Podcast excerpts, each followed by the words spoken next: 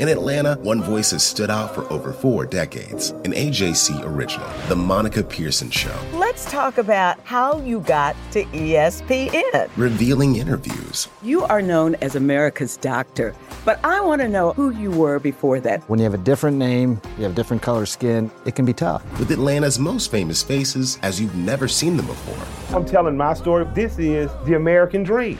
The Monica Pearson Show, streaming now on AJC.com.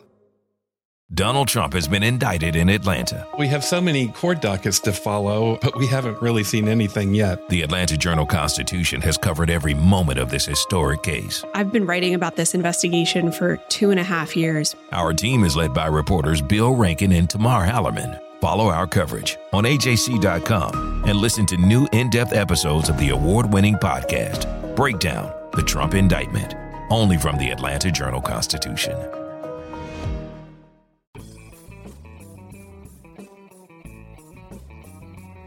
Hello and welcome to the latest edition of the Politically Georgia podcast, where we bring you news and analysis from all the latest Georgia shenanigans in Congress and under the Gold Dome. And today, I'm here with Maya Prabhu, and we're recording this live from the Westin Peachtree Plaza at the site of the Democratic Socialists of America convention. Maya, how are you? I'm good. How are you? Good. And it's a Friday, and this is the best way we can describe this day is political whiplash day. Yes. Because earlier today, you've been here all day. Yes. But earlier today, I was at a hotel up the road off Peachtree in Buckhead, the Grand Hyatt, where another very different gathering was being held. It was called the Resurgent Gathering. It was a group of conservative activists, and the headliner was Vice President Mike Pence. So it was a bunch of mostly older guys and women wearing a suit just like me. And listening to Mike Pence rail against socialism and promote Donald Trump's re-election campaign. And literally down the road, there is a conference of Democratic Socialists. And remember, all the whole group here is not socialist. They would say they're Democratic Socialists. They're not necessarily. Some of them support socialism, but not all of them completely embrace the brand socialism. But be that as it may, that's the most popular attack line from Republicans of this election cycle, and probably the last one too, which is branding all Democrat socialists. Yeah, and so there are about 1,000 delegates here for their national convention, where they're deciding on their platform and energizing folks going into the elections next year. Very different scene from what Greg experienced this morning. You know, everybody's very casually dressed. And except for me wearing a suit from the Pence event. Greg sticks out in his suit, and people are casually dressed. And it's an organization that's experiencing some growing pains, right? Speaking with folks here who attended the last national convention, the organization overall has grown by about 20,000 members, from about 30,000 to about 55,000, I think it is now. And the convention is twice as big as it was 2 years ago. So growing pains, lots of chaos, and as everyone is working to figure out how they're going to govern themselves and what their priorities are going to be going forward, trying to push back against what they call, bigotry and racism in the White House. And they've notched some important legislative victories too in the midterms, including two congresswomen, Rashida Tlaib and Alexandria Ocasio-Cortez, who both openly identify and say that they're members of the Democratic Socialists of America, which is enormous victories for this group, as well as they've also endorsed U.S. Senator Bernie Sanders, who's running for election again as president. He's running for the second time in a row. He says he's a Democratic Socialist, lowercase letters, who caucuses with the Democratic Party. Is technically an independent, so he's not a member of this organization, but he is aligned with this organization, and it's safe to say this organization is aligned with him because they've endorsed him. Yeah, lots of Bernie T-shirts and memorabilia and paraphernalia being sold and worn throughout the events, and anytime his name has been brought up, they're very big on accessibility here, and they don't want to harm or frighten comrades, as they say, who may have autism, and so there's no cheering and clapping. They're using American Sign Language for applause, which is your hands raised above your head and you shake your fingers.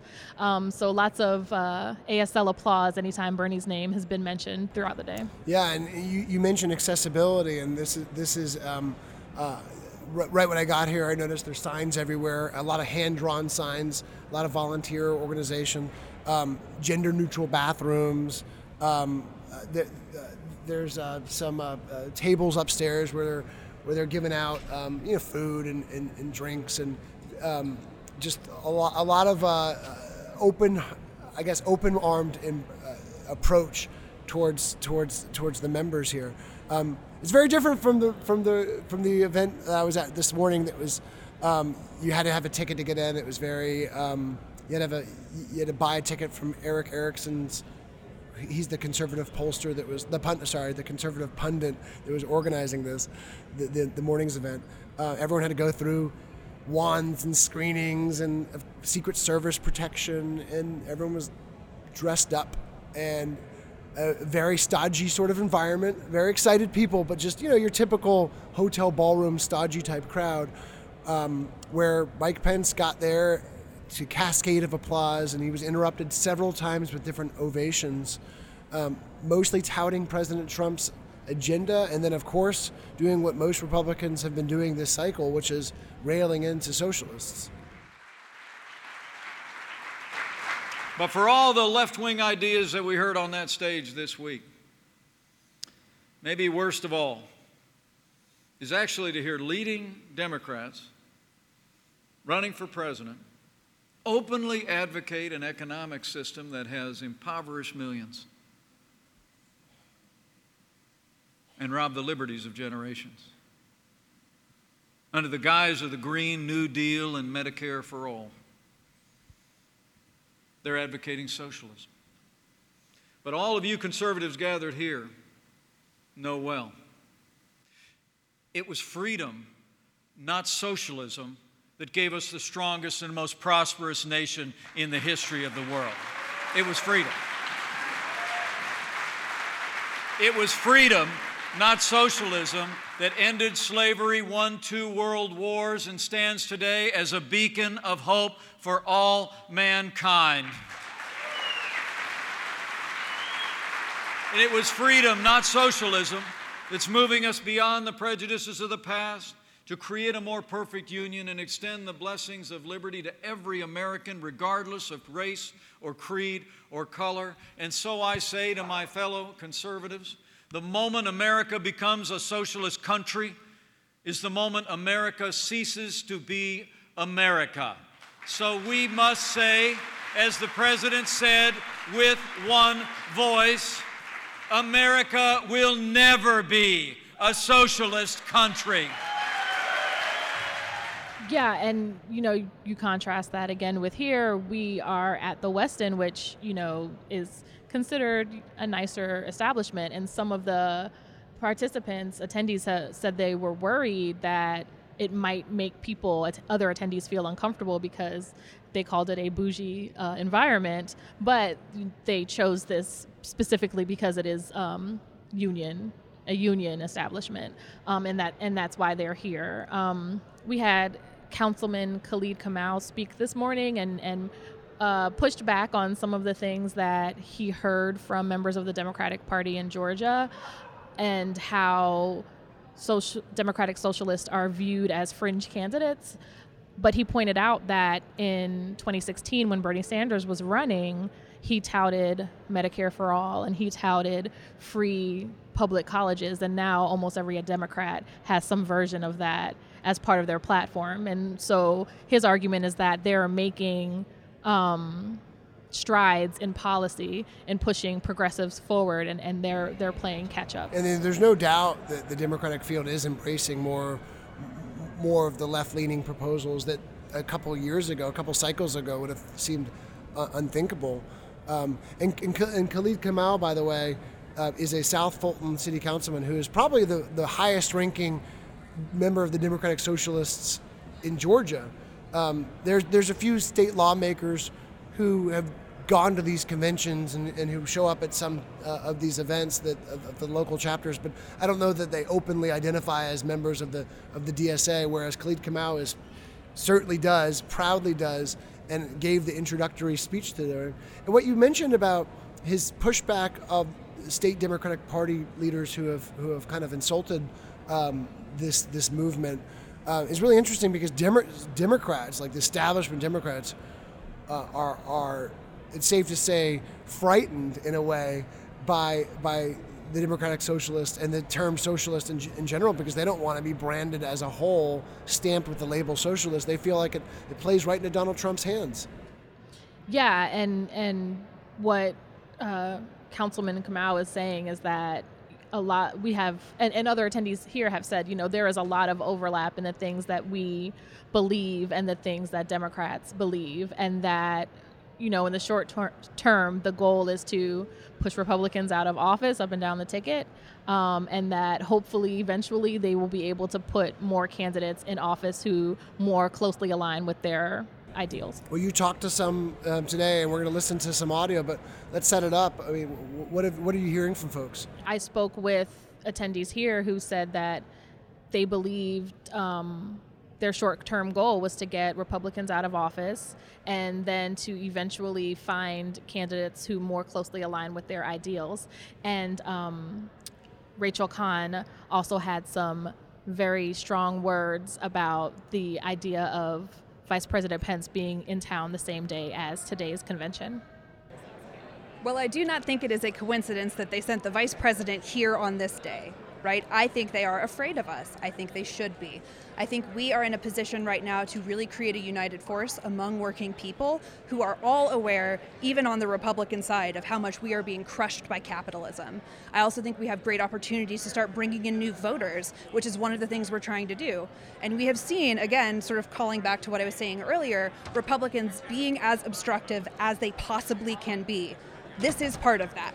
This is intended to distract from us, to demean us, and to possibly even intimidate us. For the record, not intimidated, just angry. And here's what Eric Robertson had to say about the future of the socialist movement. So what you're seeing right now is sort of an organization getting its sea legs, I think, and sort of figuring out how big it actually is, and sort of really, you know, drilling down on what the possibilities are for an organization with our politics in this moment. Like what kind of impact we can actually have on the national narrative relating to, you know, a whole score of questions that's out there right now. And, you know, I think we have the solutions, and I think people are, you know, there's just a huge number of people that are, if they're not joining us, they're watching what we do.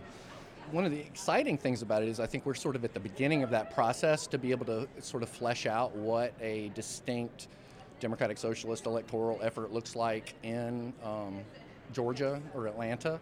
I think that I see most of the opportunities for us to be viable in races at sort of the local, municipal, and county level. We don't have any, you know, anything in the pipeline as such, but I think that that's a place that we're interested in looking at because those are races that, you know, don't require There's large amounts of money and big donors and things like that, that you can actually win those with grassroots power, which we do have quite a bit of. Well, thank you, Maya, for joining us on this day of political whiplash. Yes, thank you so much for having me. Well, that's all for this week's edition of the Politically Georgia podcast. Head to ajc.com/politics to subscribe to Politically Georgia. You'll get access to our daily newsletter, along with all of our stories and updates on all things Georgia politics. Don't forget to subscribe to our podcast and rate us. It really means a lot to us when you do. And as always, thank you for listening. Hip-hop is a product of black people. It's a product of black song and celebration. The Atlanta Journal-Constitution presents hip-hop's most pulled elements are pulled from the South. A Southern hip-hop story. We always go back to that moment of the Source Awards. Everybody wants your rhythm, but they don't want your blues. The biggest names in hip-hop. Atlanta is still the mecca for hip-hop. 50 years. No one can deny one film. The power of the South now. The South got something to say. Streaming now at ajc.com/hiphop.